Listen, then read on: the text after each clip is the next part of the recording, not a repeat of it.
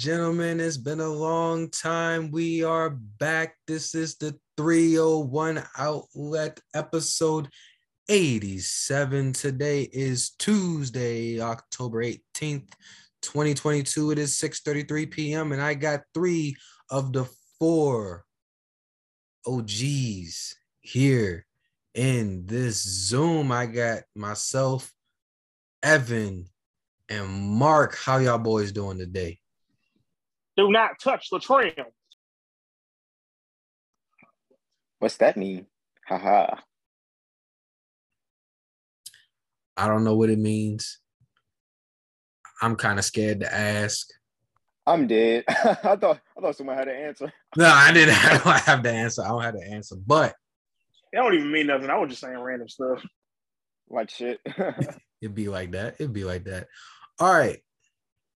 So we ain't really been here since uh the beginning of the NFL season, but we're not gonna go through the rest of the season. All right, we ain't gonna do that. That's, that's gonna take all show. So we're gonna start off with NFL Week Six, and one of the headlines that I'm gonna start it off with is the Washington Commanders. And we are not talking about Dan Snyder because we didn't said all we had to say about Dan Snyder. And all I'm going to say on behalf of the three of us is we told y'all this was going to happen. That's it. But in other news for the Washington Commanders, outside of the fact that they just beat the Bears on Thursday night football at the beginning of week six, in that week six game against the Bears, Commanders quarterback Carson Wentz is out for four to six weeks with a broken thumb. And coming in to his relief is no one other than the GOAT, Taylor Heinicke. How do y'all feel about that? All right. So first of all, I wanted Sam Howell to come in, but like I understand why the move was for Heinicke because Heinicke knows the offense better. And the commanders were at a point where, like, yeah, the East looks monstrous and all that, but you look at the wild card standings, we're only a game out. So so the commanders feel like this thing is still salvageable. And putting in Sam Howell, even though he's had a pretty good preseason, that's a move that basically waves the white flag on the season. Not saying Sam Howell is bad or anything. I don't believe that at this point, but I can understand the move for Taylor Heinicke. And another thing I want to touch on about the Commanders is, bro, Brian Robinson, comeback story of the like. It's kind of ironic how the Commanders are home to the worst story in football right now and the best story at the same time. Because this man, Brian Robinson, for those that don't know, he got shot in a robbery attempt a couple couple months ago, month and a half ago. He's lucky to be alive, number one. But right after that, he came back to the commander's facility. He was working his way back. He made his NFL debut. This wasn't his 2022 debut. This wasn't just a season debut. This was his NFL debut, a moment he had dreamed of his whole life that had been delayed from because of the shooting. And he made his debut last week. And this past Thursday, he scored his first, I believe it was his first ever touchdown. Wait, no, his second touchdown. It's one of the two, but it's the touchdown that won the game. Like you, you can't have like you can't think of a better story than Brian Robinson. And the icing on the cake is there's actually some more news today there's legitimate leeway into thinking Dan Snyder could be removed as owner. So us Commanders fans, we actually feeling pretty good despite the two and four record. Yeah, I heard Jim Irsay had some stuff to say, and let's not also forget when Brian Robinson came back last week in that home game that they decided to introduce him playing 50 Cent. Is that not funny? I think it's funny. It's hilarious. Nah, that was funny. And I told the uh, people that under the commanders are better off starting Taylor Heinicke because based off what I've seen from Taylor Heinicke just over uh the past couple of seasons, he like Evan said, he knows that Washington offense, and he actually like you know moves and change for like the Commanders offense. And to me, that's really been like the uh surprisingly one of the main like struggles of the Commanders. It's like you have all of these weapons on offense. You have Antonio Gibson, Brian Robinson, you have McKissic, uh, Terry, or Terry McLaurin, and he's uh, um and the good tight ends, um a rookie tight end, I forgot his name, and you also have Logan Thomas. Yet somehow the chains still Jahan moving. Dotson. Yeah, Jahan Dotson. Yeah, so it's like yeah, um Carson Wentz just wasn't getting the job done. He was the most sacked quarterback in the league. Um, still is the most sacked quarterback in the league, and uh, like almost sacked thirty times at this point of the season. He's basically out there getting killed. So ever since Carson was towards ACL in 2017, he just has not been the same since. He's just been slowing up. So he's just not that really that franchise QB anymore. So hopefully Washington can like figure something out, and um, uh, Ron Rivera can like actually like you know, yeah, get hit, you know, get them headed in the right direction because Wentz, I knew that wasn't the best move at all. Yeah, man. I'm gonna say this. I'm gonna say this. Between the two, I do believe on the whole Carson Wentz is better. Heinicke does have the edge in like two areas. Number one, mobility. And number two, confidence, because I've noticed this season and a, and a lot of the a lot of the past like two three seasons, whenever like like I said, Taylor Heinicke has the edge in mobility and confidence. Like first of all, like he, he can scramble if he needs to, and also with Carson, I've noticed the last couple seasons when like when the offense starts stalling, when he starts when he gets hit like that first time, maybe that second time, he gets a lot more conservative with his plays. Like you see a lot more screens, check downs, and like just stuff in front of the sticks. Like, and once Carson, like once Carson loses his confidence, once he gets rattled, he's just a completely different person. So Heinicke's less likely to get rattled. Yeah, and just to top this all off, I my biggest thing is the commanders have been pretty bad um, although Carson Wentz is top five in passing, but all in all, Taylor Heinicke can't do much worse than what's going on right now. And I personally think y'all might get a few wins off of it. Um, moving on, keeping this in the NFC East. The Eagles, them dirty birds, fly Eagles fly, all that bullshit. Um, how do you feel about the Eagles after beating the Dallas Cowboys on Sunday night? I feel pretty great about the Eagles. Uh, honestly, I really, I don't really see like a too much to really be concerned about at this point through six weeks because the real test was, of course, like that's been going on all season, is that okay? Can the Eagles really beat somebody, you know, good? Because all season you have like a lot of like you know the naysayers um saying oh well the Eagles haven't really beat anybody yet we beat a very good Minnesota team. We actually beat a pretty good uh well I want to say call them good but a Jaguars team in those tough conditions and came back and beat them. So I, am feeling pretty confident in that def um in our defense overall because that was my main concern.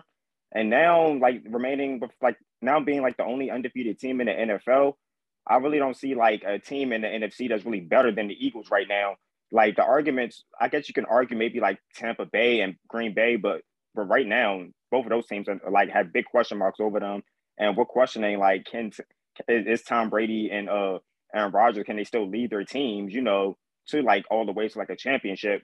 And right now, it looks like both of them are just out their prime. Like you know, overall the teams just aren't that good overall. Like football is a team sport, and the Eagles are playing team uh team football right now and that's why they're still like the uh, the only undefeated team in the NFL, and they're utilizing all the weapons all the way around.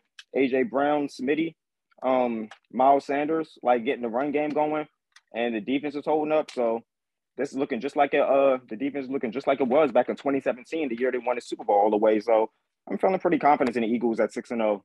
The numbers don't lie at all, and hopefully can just continue that momentum through the uh the next you know 11 weeks of the season. Go ahead, Evan. I'm gonna go after you. All right. So my whole thing with the Eagles is they're a good team. They are a good, solid team. They're set to make the playoffs, maybe make a run. I mean, me, I usually don't go back on my Super Bowl picks like this early in the season, but Philly, I could definitely see them playing in the NFC Championship. So yeah, that's pretty much all I got to say that that Mark ain't hit on. So yeah, the Eagles are just they're a good team. So here's what I here's how I feel about the Eagles. Again, everything that Mark said is not wrong. They're a good team. You know, they're probably the best all-around team in the NFC. You know, you can confidently say that the Philadelphia Eagles are going to be in the playoffs. Here's what I have to say about that Sunday night game. There's nothing about Philly that really scares me. And it's really because if you really watch it and you go back and watch it, the Eagles played good football for one quarter in the first half, which was that second quarter, and like two drives in the second quarter. I mean, in this in the uh, second half, they had a twenty to nothing lead on Dallas. Dallas came back, put up seventeen unanswered points in the third quarter, going into the fourth, and then the Eagles scored that one touchdown, which was again the one good drive that they had in the second half. And ultimately, we just couldn't come back. And I'm not saying this to say that the Eagles aren't as good as we think they are. I'm not saying that. I'm saying that as to say the biggest problem with the Philadelphia Eagles are themselves. And I say that to mean they get real complacent. They did it last week against uh, against um the Cardinals. They kind of did it against against the Jaguars and they did it against the Cowboys and they've gotten away with it. But Cooper Rush, as much as I, I, I, as much as I have nothing but good to say about Cooper Rush, Cooper Rush made three costly mistakes. And he kind of got exposed to where he can't if you have if, if he has a wide open man deep, he can't hit him because he just doesn't have that arm talent. He can hit that 10 to 15 yard pass on the money. But when it comes to finding the open man deep, he's always just short. And the Eagles kind of exposed that a little bit especially with those two Gardner Johnson picks. Well, at least the last one. Um, and a Darius Slay pick. Yeah, yeah, that was the one I was thinking about. Um, and also with Cooper Rush, he throws a lot of dangerous balls. Which the first Gardner Johnson pick, that was a dangerous ball that he probably should have just threw away. Um, so three interceptions, giving the giving the giving the Eagles a short field, which really wasn't nothing much that the Eagles defense was doing. I mean, they did put pressure on Cooper Rush in that last in that last on that, uh, that last pick. So I do give Brandon Graham credit for that. Which again, this Eagles defense is really good. So I'm not trying to take anything away from that. But what I'm saying is you bring in a Dak Prescott who, for the most part, limits the turnovers, can hit that deep ball, who's also more mobile in the pocket. And then you add on Zeke Elliott was playing out of his dag on mind on on on Sunday with that elite defense that had Jalen Hurts looking scared. Let's be honest, he was looking scared.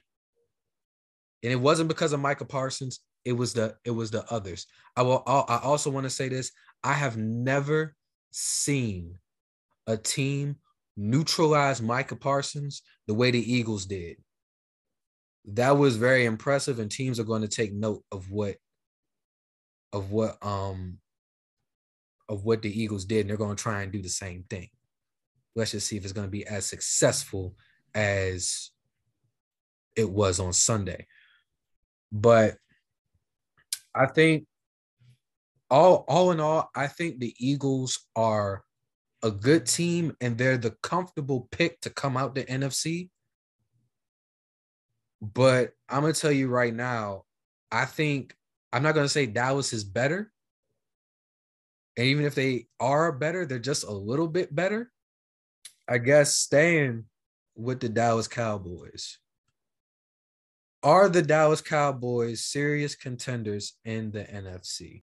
Well, I can say they're better than the uh they are better than the um Packers and the um Packers and the uh, Buccaneers right now.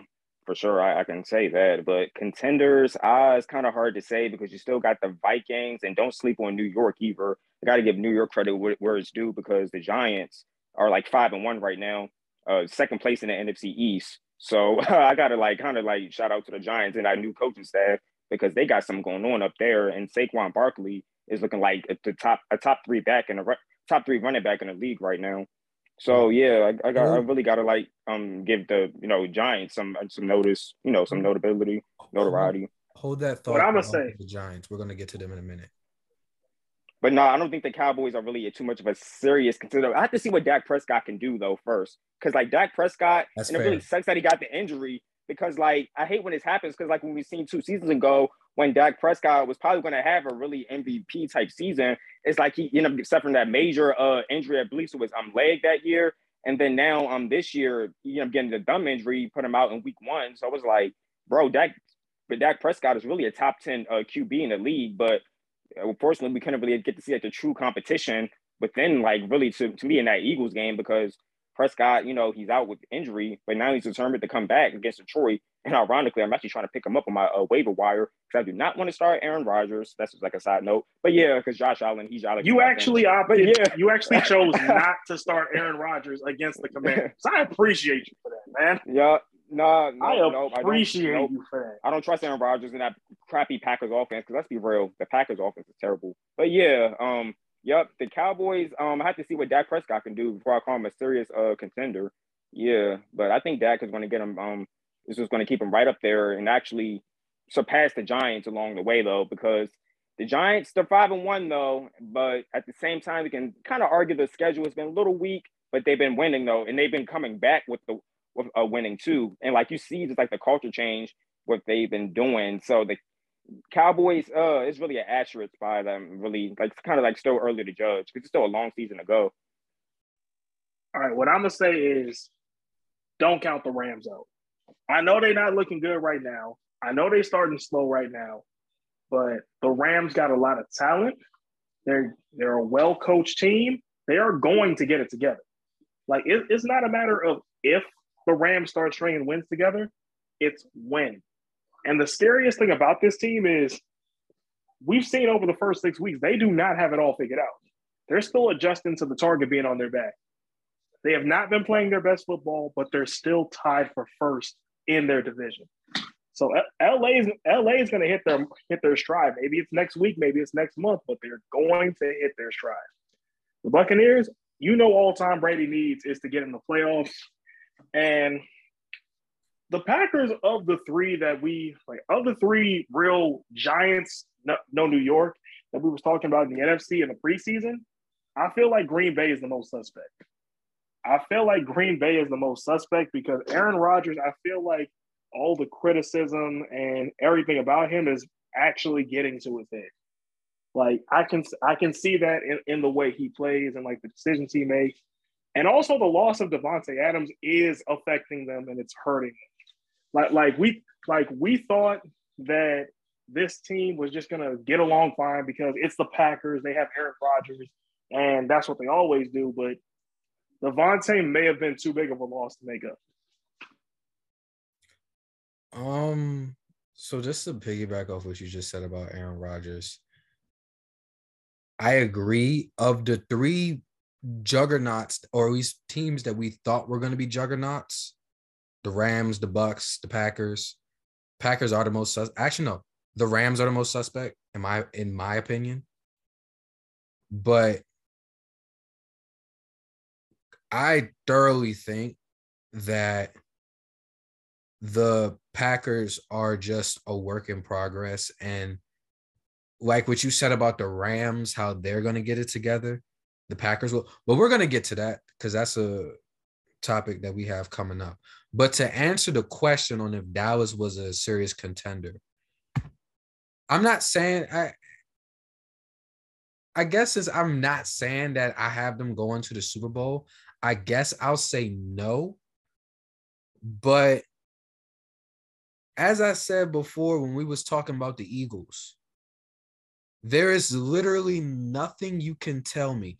And Mark, you did bring up a good point, and it is fair to say that you need to see how Dak Prescott looks because this is his first time going into an actual NFL game since week one when we played the Bucks. And also, just to counter your point against the Giants, the Giants are five and one, and who did that one loss come to?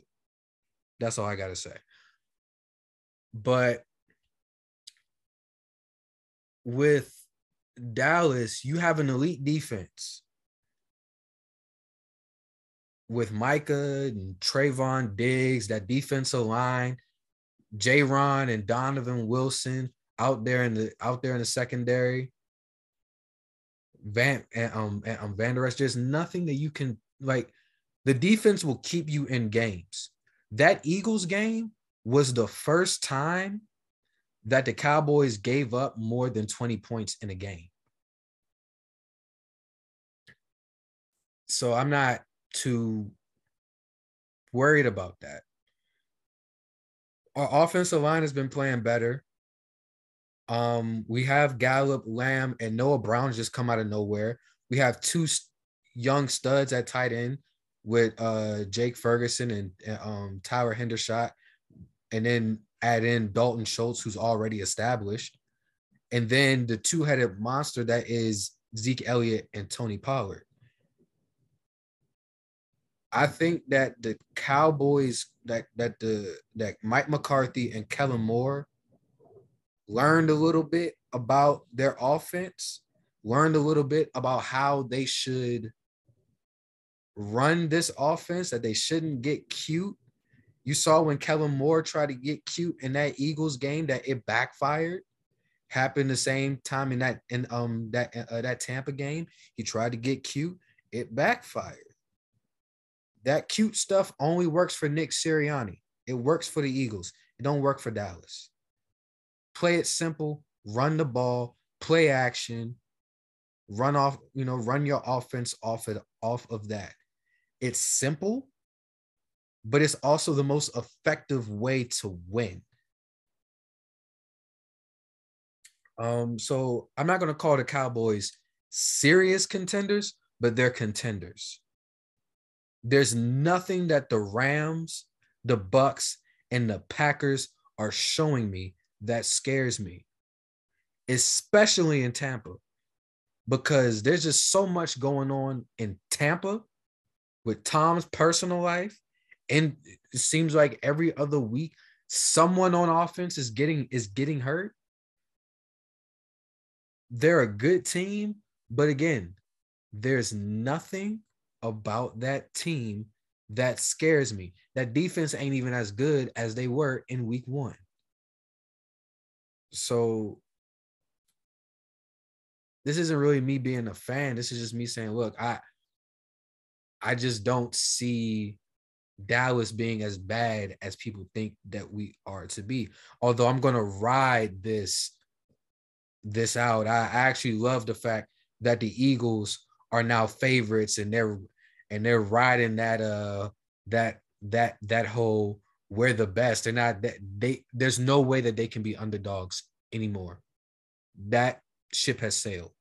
That is facts. I agree. So so for me and a lot of other Cowboys fans that I've been interacting with on Twitter and and and and elsewhere, I want to see how y'all gonna handle it. Are y'all a undefeated team like how the Patriots were back in those back in 07? Or are y'all more like the Cardinals of last year? We'll find out. Um I compare us more to the 2017 Eagles and we're undefeated undefeated up until Wentz got injured. we were like almost 14 and 0. We're like 13 and 0 that year. And then yeah, that's what I compare us to though. But yep. All right. So real quick, we are about to play a game of real or fake. I'm going to give you three teams and I want you to tell me if they are real or fake. The first team that I'm bringing up is, and we brought them up earlier, the New York Giants. Are they real or are they fake?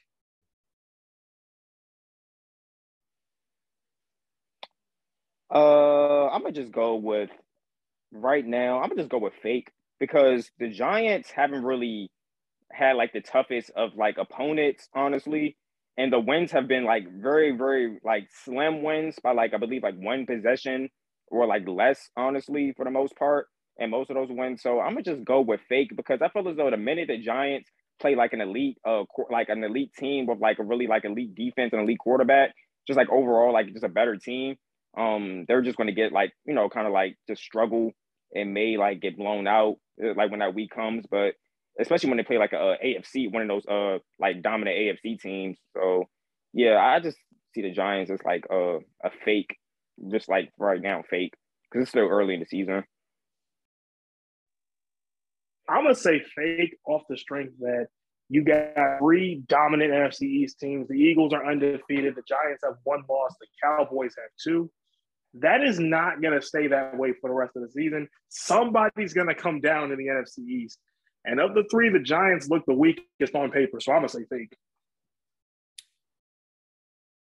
Okay. Um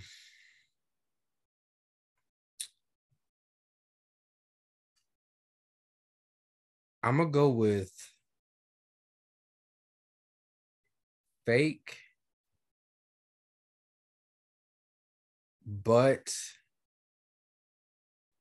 if you want to say that they ain't really beat anybody, they beat the Titans, who really aren't that bad this year. What are they like three and three or two and three or three and two? really should be two and four if we would have just ran the damn ball. Yeah, they're so they're three and two or something like that. Um, but again, that's the number. That was the number one seed in the AFC last last last last year. Giants came back and beat them. Um, let's see here. They beat the Packers, who I mean, of course, the Packers don't look great, but the Packers were supposed to beat the Giants again. That was another comeback. The Packers were up 17 to 3. The Giants came back and beat them. Um, then they beat the Bears. And now this last game against the Ravens, where they were down like 20 to 10. And you would have thought that the Giants were just dead in the water and they beat the and they came back and beat the Baltimore Ravens. Lamar Jackson and the Baltimore Ravens. So they have three wins against teams that we think would be going to the playoffs.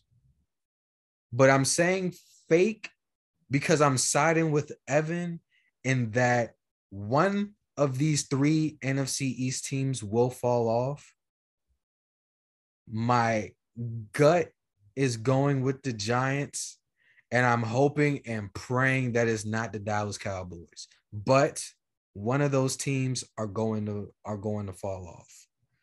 Um, so the next team that I'm about to hit y'all with, staying in the beautiful city of New York, the New York Jets, real or fake?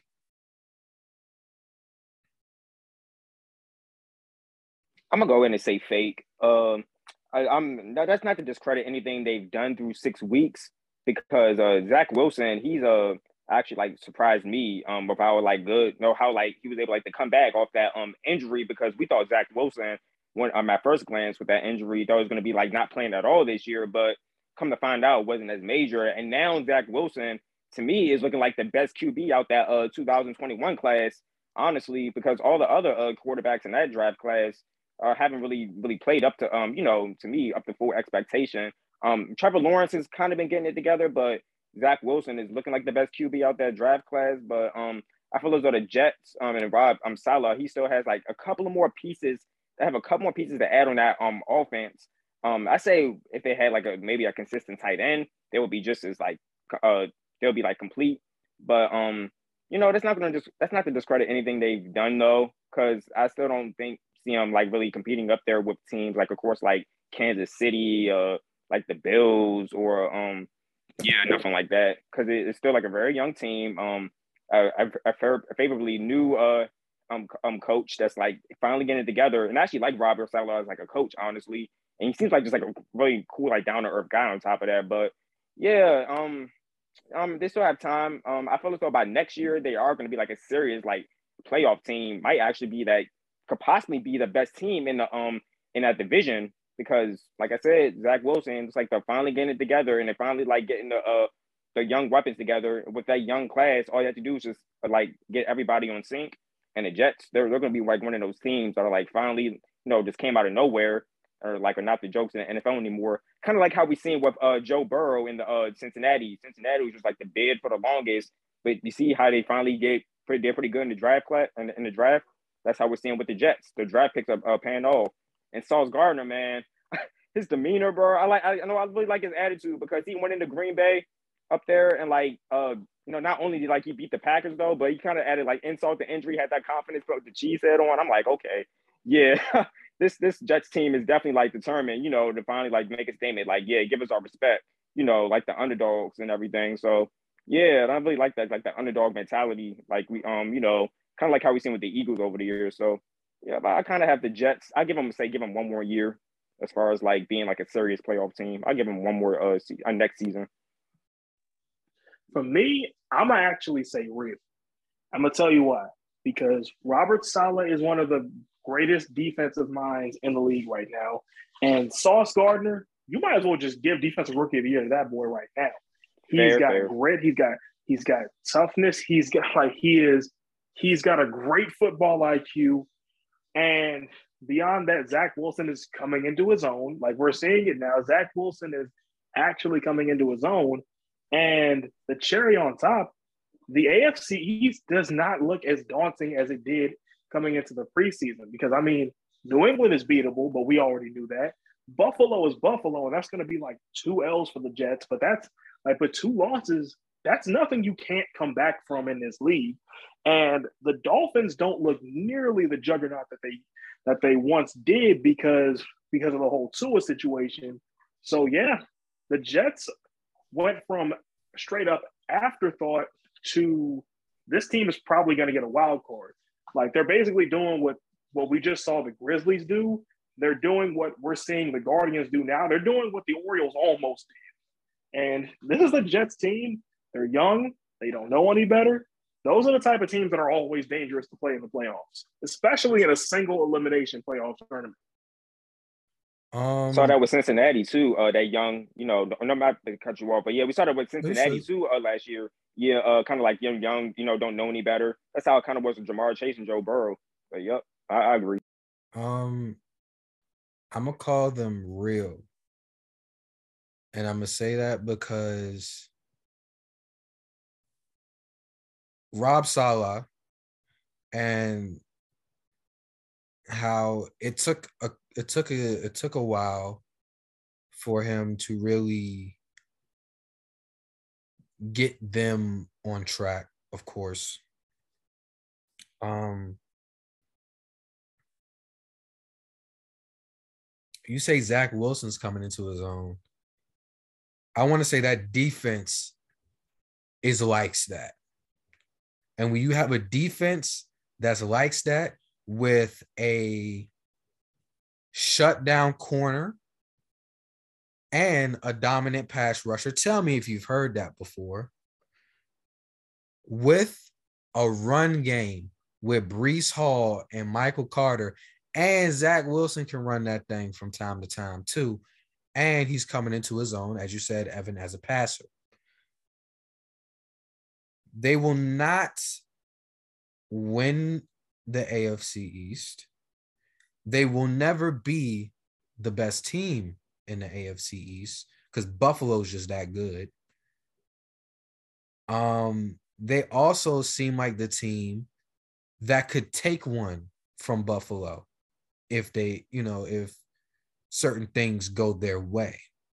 Miami did it. If they make it ugly, the Jets can do it. Um, and the Jets are really similar to the Giants, for real, for real.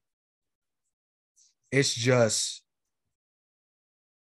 I don't see the Jets really falling off. It's really hard for me to imagine the Giants really falling off either. But just for the sake of one of them NFC East teams got to go down, it's got to be the Giants. Um, so moving on to the next and last team of this quick game called Real or Fake. How you doing, Sanford? I'm good, man. I'm holding in there. That's what we like to hear. That's what we like to hear. All right. So this last team that we finna bring up before we move on is the Minnesota Vikings, real or fake? Fake, fake, fake, fake, fake, fake.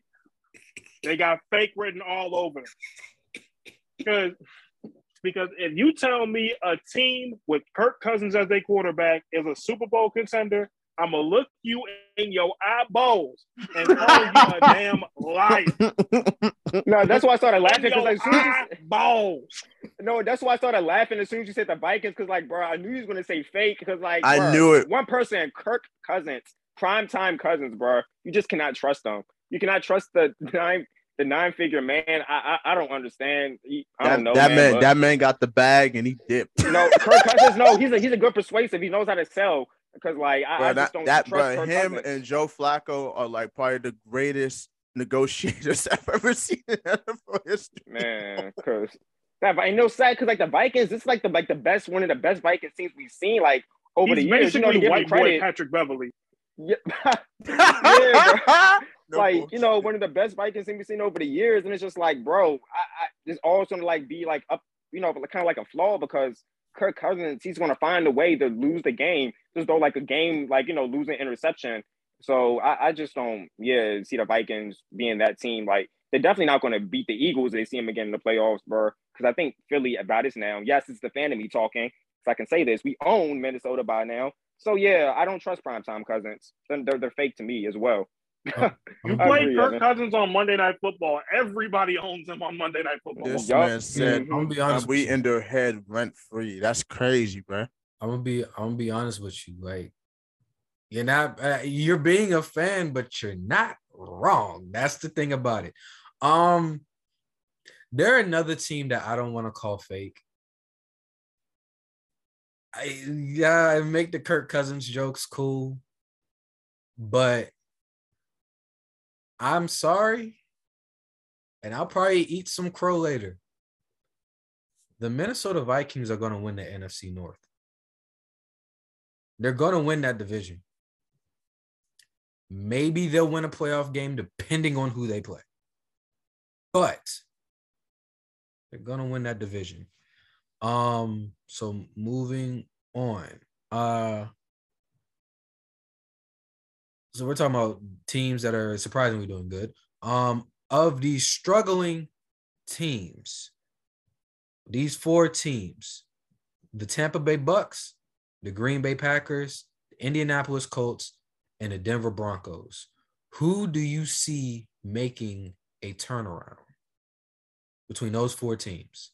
You said who was the second team? The Tampa Bay Buccaneers, the Green Bay Packers, the Indianapolis Colts, and the Denver Broncos. Oh, Tampa. I said I say it's Tampa off the strength that Tom Brady is still Tom Brady. So again, all you got to do is make it in the playoffs. So that means you don't even really got to win the division for for- Number two, because Tampa is going to get healthy. And when they get healthy, they're one of the top teams in the NFC, if not the NFL. And number three, number three, because let's be real. Like, which division is more manageable? The NFC South or the NFC North? It's the South, right? Yep. because the North, you got to go through Aaron Rodgers, who still could turn into Aaron Rodgers at any given moment. You got the Vikings, who are a really good team when they choose to be. They don't always choose to be, is the issue. You got the Lions, who might be the most deceiving sub 500 team in the league because Detroit's offense is pretty damn good. Don't remind me. And then, hey, we in the same boat, man. We in the same boat with that one. and, and the Bears are kind of the lame duck here. The the NFC South, the only team you really got to worry about is Atlanta, who just got real good out of nowhere For no So, yeah. reason. for no reason, bro. It's like it's Tampa. It's Tampa. Yeah, I, I agree because, like Evan said, Tom Brady, and also you made a good point though, because people fail to realize the Buccaneers they've been decimated with injuries through the first uh, six weeks, and of course, they um Mike Evans got suspended that one game, so really they just been like the roster really hasn't been there, or you know, to really been on the field altogether. And like we said, Tom Brady, he knows how to um you know, you know he has that experience, that veteran experience, and like knows how to get the team together. And I feel as though like him screaming on the sideline at those players and everything uh, is really going to like really have this the overall team like demeanor and like momentum turn around and to be like, okay, look, we have two uh, many you know good players, like two good players on this roster, and like we're two we're looking too good on paper to be playing like this and to be only at 500 at six, um you know through six weeks of the season. Tom Brady knows how to uh you know you know get a squad together. He's one of the I mean well he is like the goat for a reason. And so yeah, the Buck um I just don't trust really the um Packers really I don't see them really making too much of a turnaround because Aaron Rodgers can't do it all by himself. And honestly, I think with the Packers, you kind of have to also look at Matt LaFleur a little bit, his coaching, because you have like two good ass running backs, um, like with um uh, Aaron Jones and yeah, I'm saying Aaron Aaron Jones and um AJ Dillon. I'm like, bro, they're barely getting utilized. You're trying to depend on these young wide receivers who are out there playing scared and nervous, like dropping passes and stuff. And I'm like, bro, Aaron Rodgers can't throw the ball to himself, but yet you're not even utilizing like your good. Aaron Jones is like a, a top five back. Well, now he's not, but if you give him reps, he's a top five back in the league. And you can also use him from scrimmage. Same with AJ Dillon. So you have to look at Matt LaFleur a little bit. I think he's getting like, you know, like a little bit of like you're getting away with stuff for the simple fact that it's Aaron Rodgers and everything and all the young receivers. You can like point fingers at Rodgers and the young receivers, but nah, Matt LaFleur, you got to look at him in Green Bay. And I, I don't know if he's like the best coach, you know, in general, honestly. So yeah, I trust Tampa Bay to really like. Um, I trust Tampa Bay to get it together because um Tom Brady he has like a, 11 more weeks to get it together, and yeah, he he's gonna um. I think all the distractions are out the way. Of course, the whole him going to Robert Kraft's wedding and stuff and that. Oh, he wasn't there for the team. Look, Tom Brady technically has earned that right to kind of sort of take that time off in in sense, but uh, I mean, he should have been there with the team, but I don't know. look, That's like a whole nother thing. But yeah, they, they're going to get it together. Yeah, so much that goes on with that. That Yeah, bro. I- we're we're not getting into that. Um, at least not this this show. Uh, I just want y'all to know how bad I wanted to say the Denver Broncos until I watched them last night, and they did what they've been doing for the last four or five weeks. So I'm gonna just be different. I'm gonna just be that guy, just for the sake of being that guy. I'm gonna say the Colts. They're well coached. They got that workhorse in in um the uh, the backfield. Offensive line and the defense isn't as great as Colts fans keep trying to tell us that they are. But in that division, in that division, I think it is really true that anything is possible because the Titans, albeit they aren't bad, but they're not great either. Um, actually, they're tied for the division lead. The Titans are just like there at this point. Yeah, just, the Titans. Yeah, yeah, the- yeah. The Titans.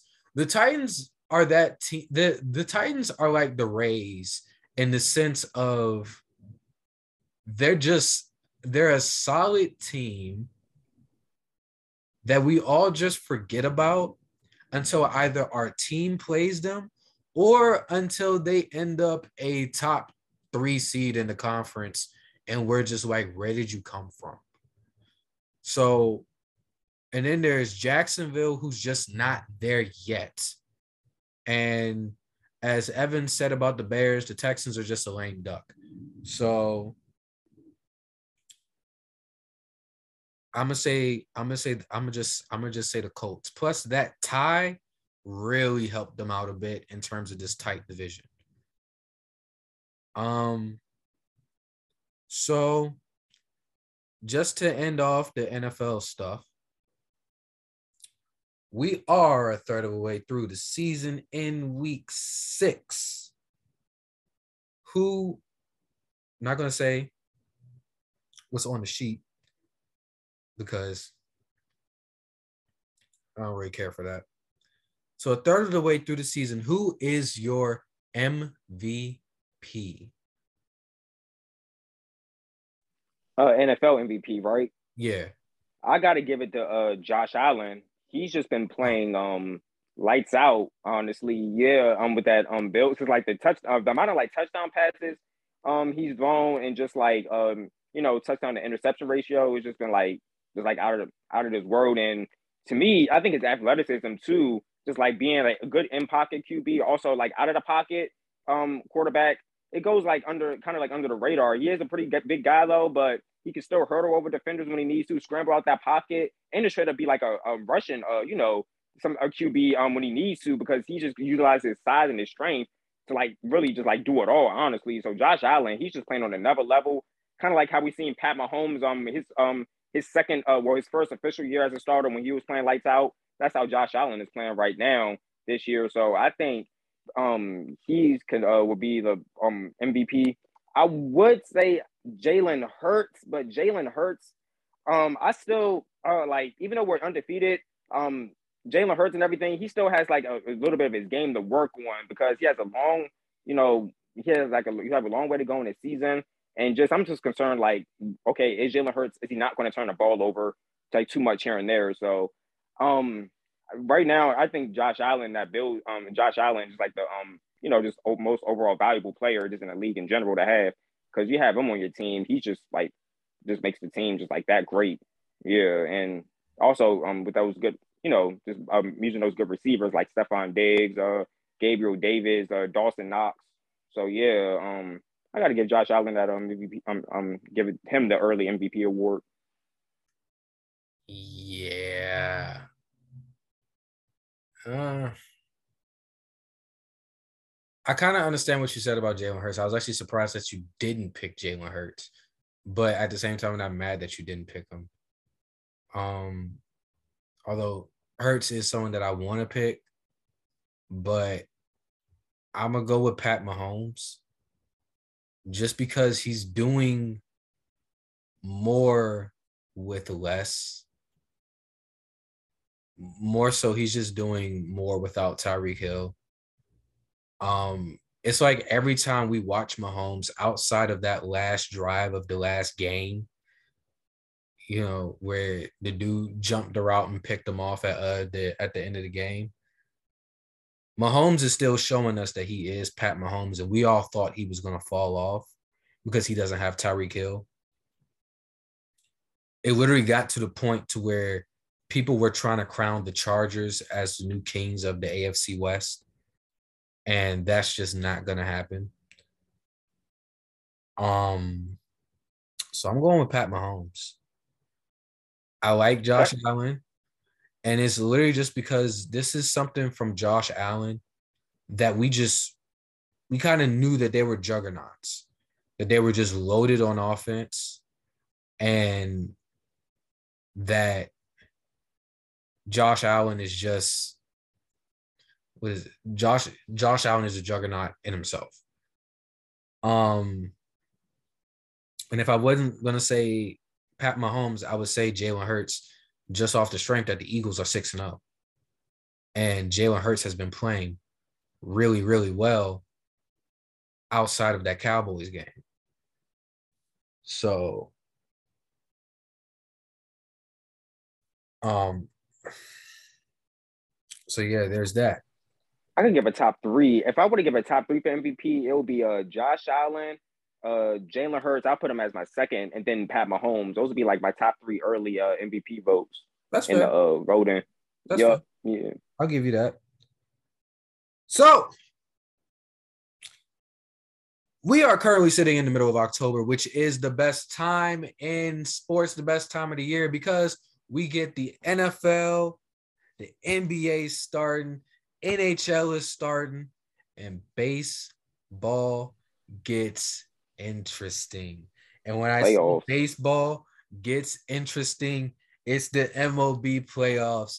The NLCS starts tonight between your boy Mark's Phillies versus the San Diego Padres. And I just want to tell you that I saw the Padres here. I had conflictions about seeing the Phillies here. So, Padres versus Phillies.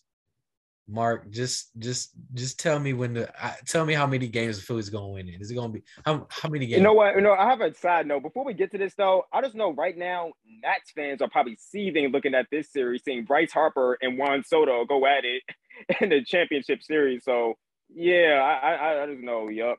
But overall, the Phillies, oh, this is going to be a, a a very tough one for us. Um, honestly, I can see this game going.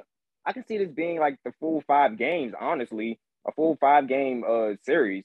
It's a the the uh the uh CS is a seven game series. Oh, seven games. Okay, seven games. Well, I can see it.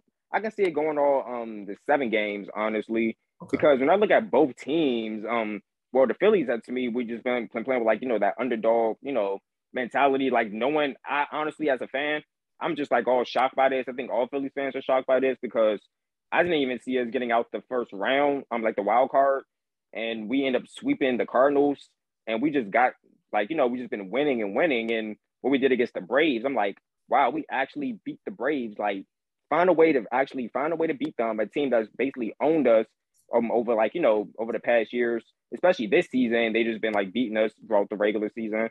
So like now we're going now we made it this far, and I feel as though the momentum we have is like okay, we have that. Okay, look, we have this we have this talent on paper, and let's actually go out there and play as good as we are, as they say we are on paper. And we just been hitting like home runs, like you know homers at like each game out of nowhere, like short, like uh Schwarber, like Harper, like Realmuto, just been like hitting it out the ballpark, bro. And Aaron Nola, our pitching has been like very, very like like on point, and that's been making all the difference when we have good pitching and uh play good defense. So we just have to see how we can like go up against this very like motivated Padres team who's been having who's been facing like some adversity themselves, and you know they didn't uh, invest all the money in Juan Soto, so it's going to be like a, a really I'd say a kind of a long series, a, a battle between the two because both of these teams are just like you know the Phillies have our we have like a chip on our shoulder. The Padres, you know, they out overcame like their adversity and everything, dealing with that um Tatis suspension, but you know just, just still got the um, other good players there and Soto there along the way. So yeah, I'm I'm definitely respecting the Padres for sure. Honestly, it's going to be interesting. I am going Phillies in six. I was on a test pod with Smiles and Glickman Nova a couple weeks ago, and we were making our predictions about the postseason. And we were saying, who is a surprise team that you can see making a run to the World Series? And I mentioned the Philadelphia Phillies. And I said, I want to pick them so bad. I want to be on the bandwagon so bad. I want to say that they're going to win so bad. But they're just too inconsistent for me. Because one day they look absolutely amazing. They look better than the Dodgers. And then the next day they look like the Colorado Rockies. So it's so it's so it's like pick one so I can know where to go. So with that, I just said bump that. I'm I'm not riding with them. I'm just going to ride. I'm gonna say that the Cardinals can make a surprise run, but I'm riding with the Dodgers throughout the postseason. You see how that's gone. So in this C in this NLCS, I'm riding with the Philadelphia Phillies. Evan, real quick, who you who you got? Padres or Phillies? I'm going Padres. Padres in six because really anything you could say about the Phillies in like going into this series, you could also say about the Padres. The Phillies just broke a, lo- a long playoff drought. Okay, the Padres are in the playoffs in a 162 game season for the first time in 16 years. The Phillies knocked out two division champions, like they knocked out two giants, no San Francisco, on their way here. Okay, so did the Padres. They went to New York, like to face a Mets team that really we had pretty much given them a free win in the wild card round, like going into the series. Like we thought, no matter if they played the Padres or the Phillies or the Brewers, that the Mets were just going to make quick work of them, and they were pretty much a shoe in for the for the NLCS. You see how that went. The Padres just outplayed them, and they beat their rivals up north, the Dodgers, who went 15 and 4 against the team, against the Padres in the regular season. And they also finished 22 games ahead of San Diego in the division standings. 22 games. Plus, I feel like home field is going to be a tremendous advantage for San Diego. And uh, yeah, like as far as starting pitching goes, it's pretty even. I give a slight edge to the Padres. Batting lineup, I think I think the Phillies lineup is great. The Padres, I feel like, is just a little bit better. And if it comes down to the bullpens, the Padres are winning that.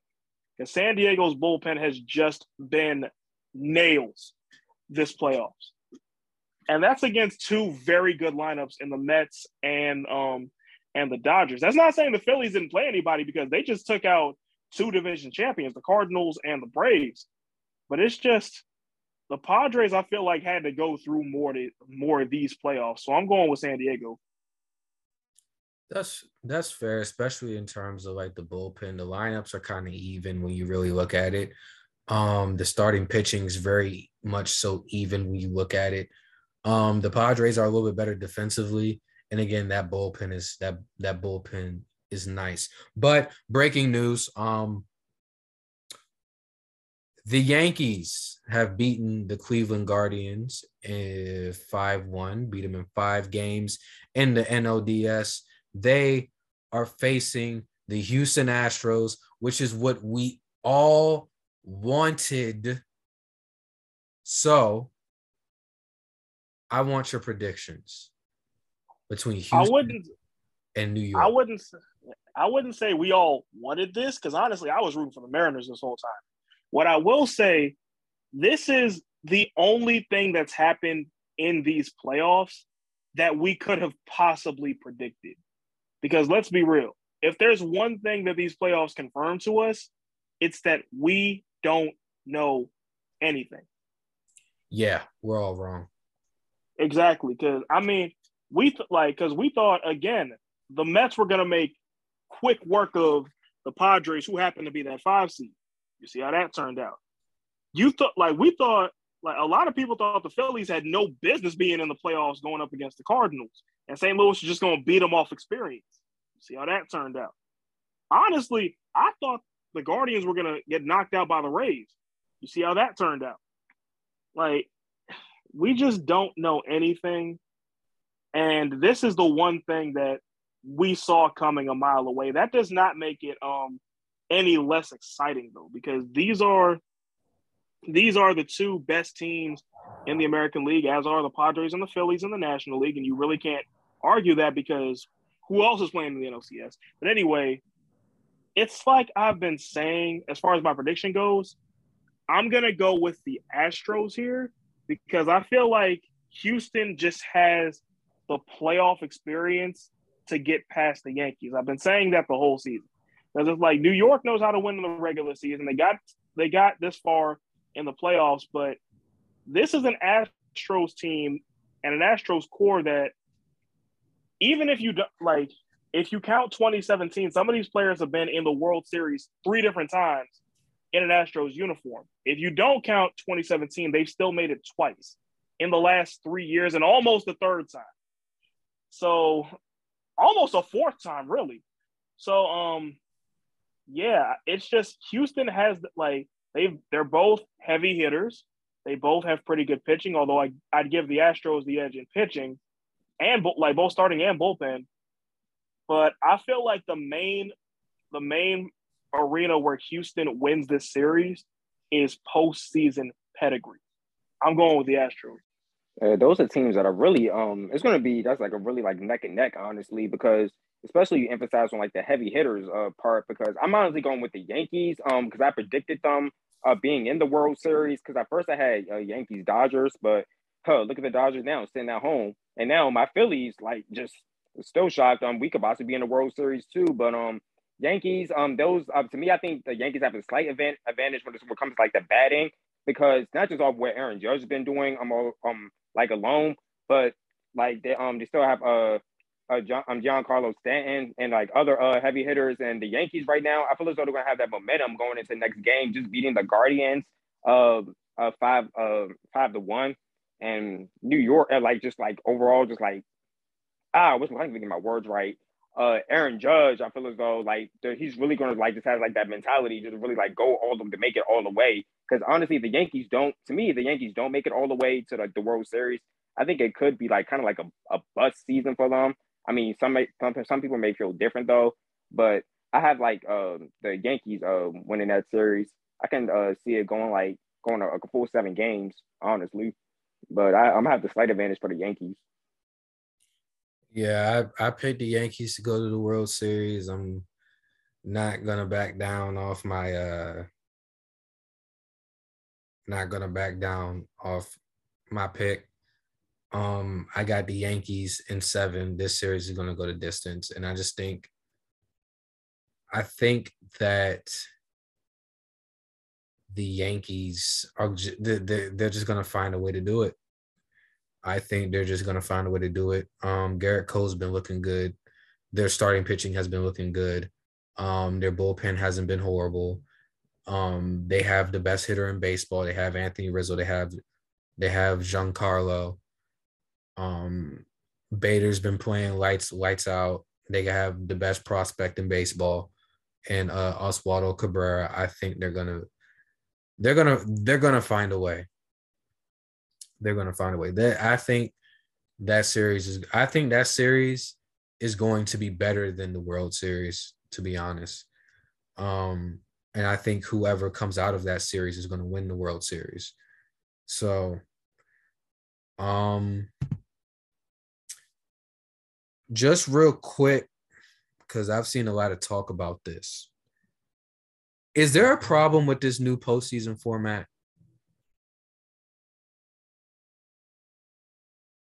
I've been waiting on this one.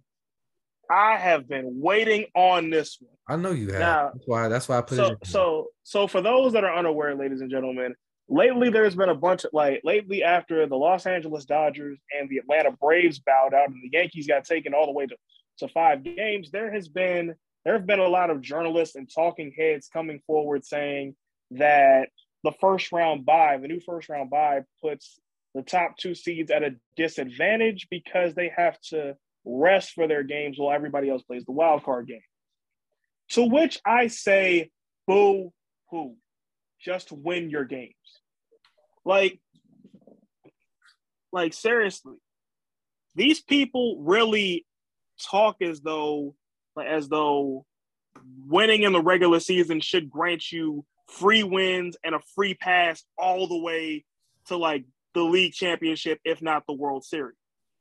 But we've shown, but it's been shown time and time again that winning in the regular season doesn't grant you anything besides home field.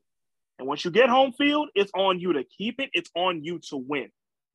So the Dodgers didn't win, like they didn't beat beat the Padres. That wasn't because of the bye. It's because San Diego was the better team. The Braves didn't beat the Phillies. It wasn't because of the bye. It's because Philly was the better team. And there's nothing wrong with that. That's what makes the playoffs so fun to watch is that we never know what's going to happen at any moment. And the final point I'm going to make about how that whole, oh, the buy is a disadvantage. Why that why that's complete nonsense is this is the same exact format the NFL had before the pandemic. Literally, the only difference is instead of a single elimination game, it's a three game like it's a series.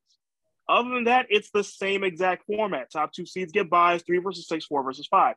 And you notice you didn't hear any NFL fans complaining about how unfair it was to the top two seeds. And if anything, if anything, NFL fans have more of a reason to complain because we're like because now there's only one buy in the playoffs instead of two.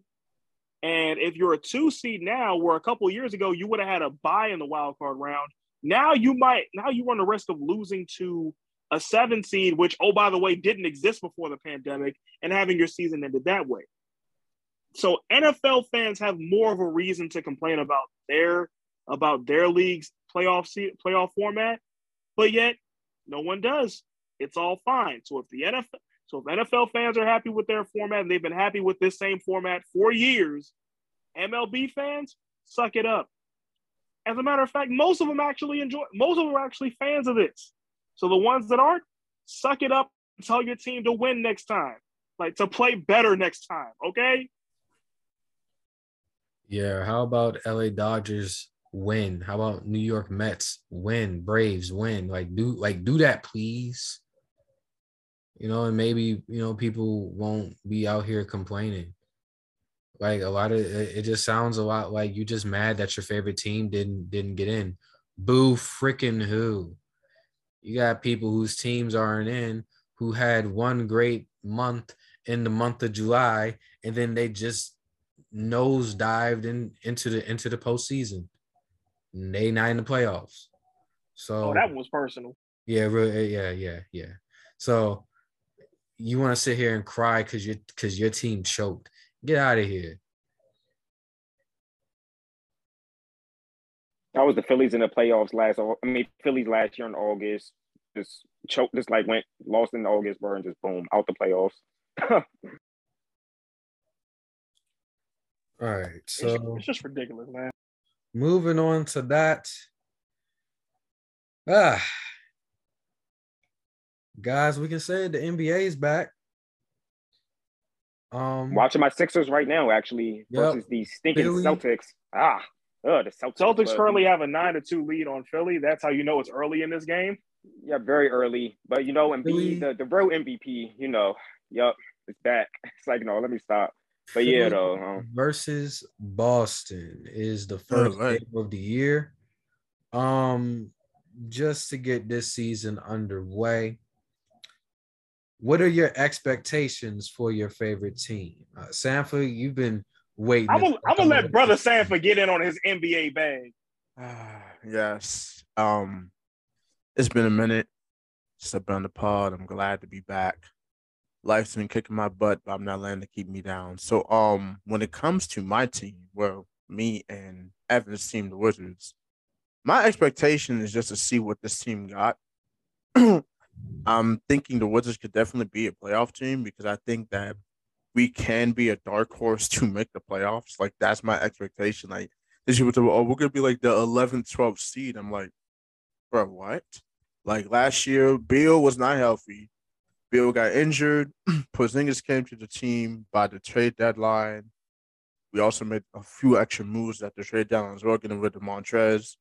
We got um, Monte Morris and we got Will Barton this offseason, which are two pretty good pickups. I think the Wizards are going to be a pretty solid team.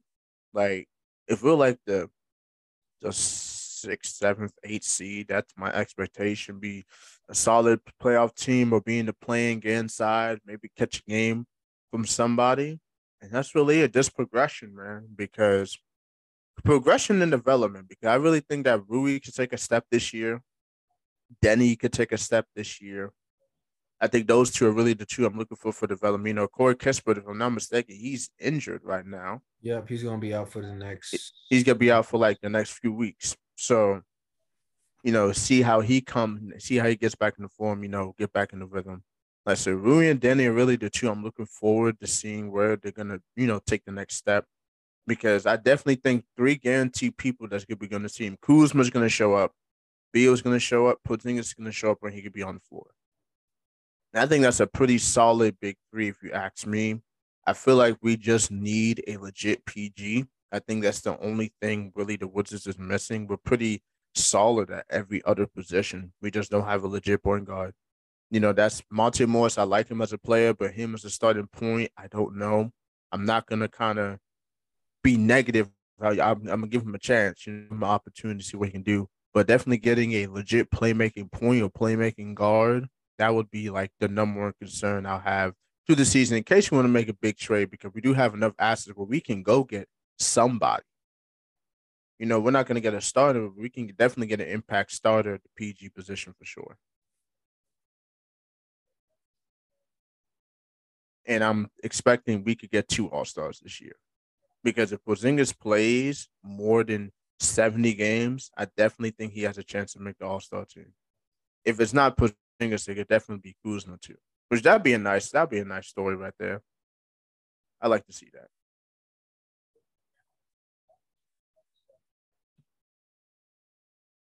All right. Um, I just want to say I have absolutely no expectations for the Los Angeles Lakers. I don't know what we're gonna do. Um, I really have us teetering between play in, no play in. Um, I just want to see how this team gels. It's kind of like how I said last year. I just want to see what this team looks like on the court. We have a new coach. Um, the roster changed just a little bit. Um, we got younger, but we also got smaller. So I I, I want to see how I want to see how this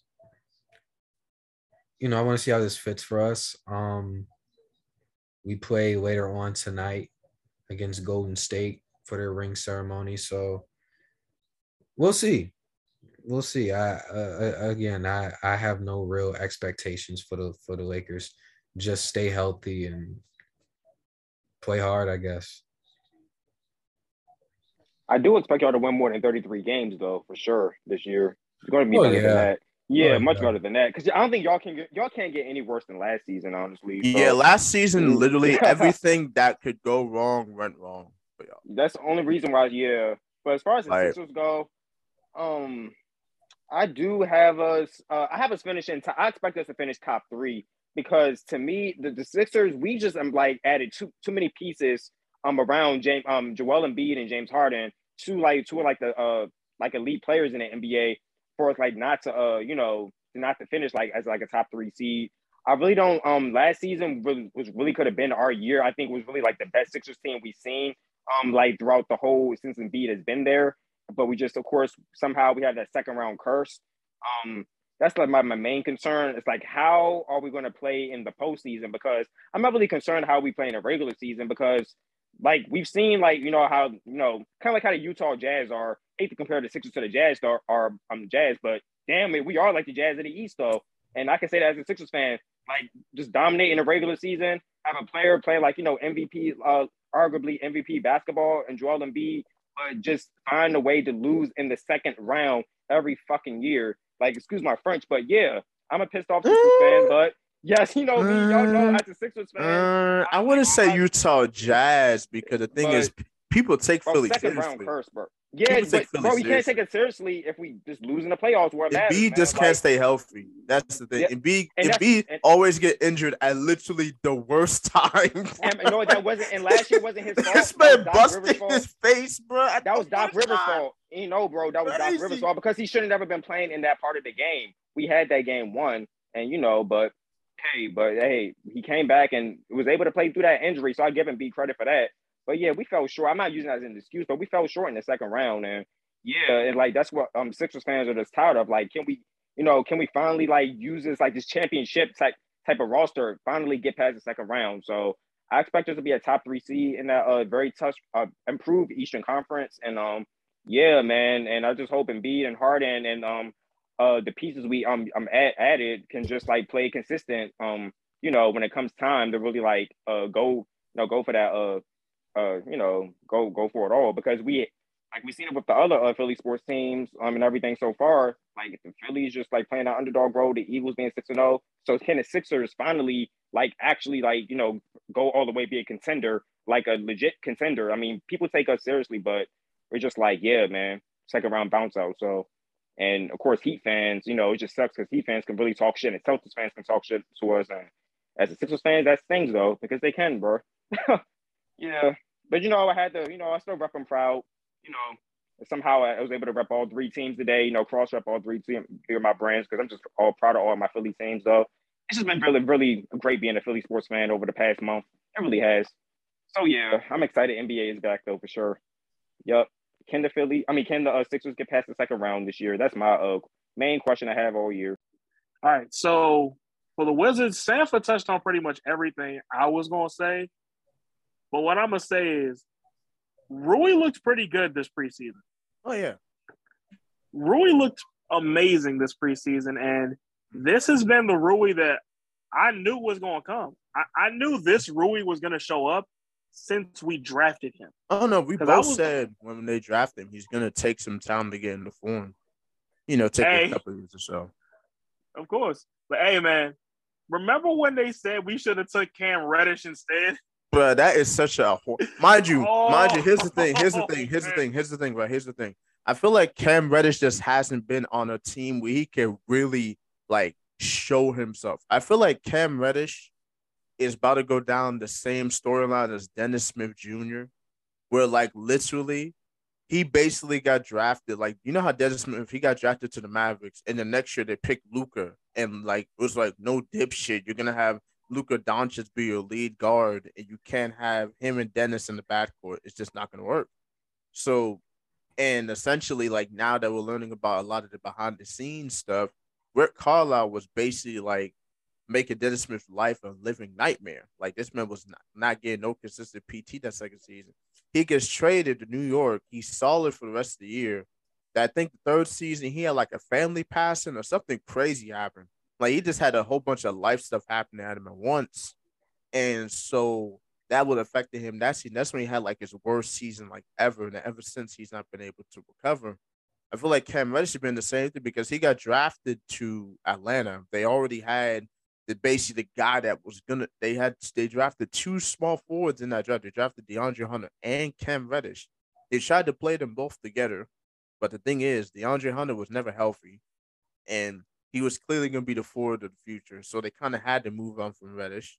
Now Reddish is in New York, and we all know Thibs' reputation. Thibs is one of the last old school mentality coaches in the NBA. And it's funny how I was listening to a podcast, Pick a Side podcast, and they were talking about, you know, what if Detroit drafted Melo? And I think I said it before. I said that would have ruined his career because um, we I'm pretty sure Mark knows this very well. Larry Brown hated young players.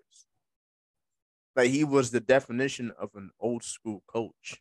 Like he probably would have just benched Melo. Like, if anything, Detroit should have just traded the pick because they already knew that whoever they picked was gonna get wasn't probably gonna get PT regardless because that was a championship form team already. That man was gonna get buried on the bench. They should have just traded the pick for assets. But anyway, my point is, I feel like with certain players, we're seeing that where they're drafted and the situation for them to cultivate and grow their game is very, very important. Because I think Cam Reddish still has a lot of potential. I still think he can be a, leg- a legit forward in the league. I still think he can. He just needs to be in a team where he can cultivate. it. And I don't think he's had that opportunity. See, the beautiful thing with Rui we drafted Rui and we knew he was going to take time to develop. We knew he was going to need time to get comfortable with the NBA game and grow and expand himself. And now we're seeing the fruits of his work, and we're seeing that this season he can really, really make a big jump. So I feel like Cam Reddish just needs to be in a team where he will get the opportunities to grow and not be playing behind somebody or be put in a position that he's not supposed to be. All righty. All right.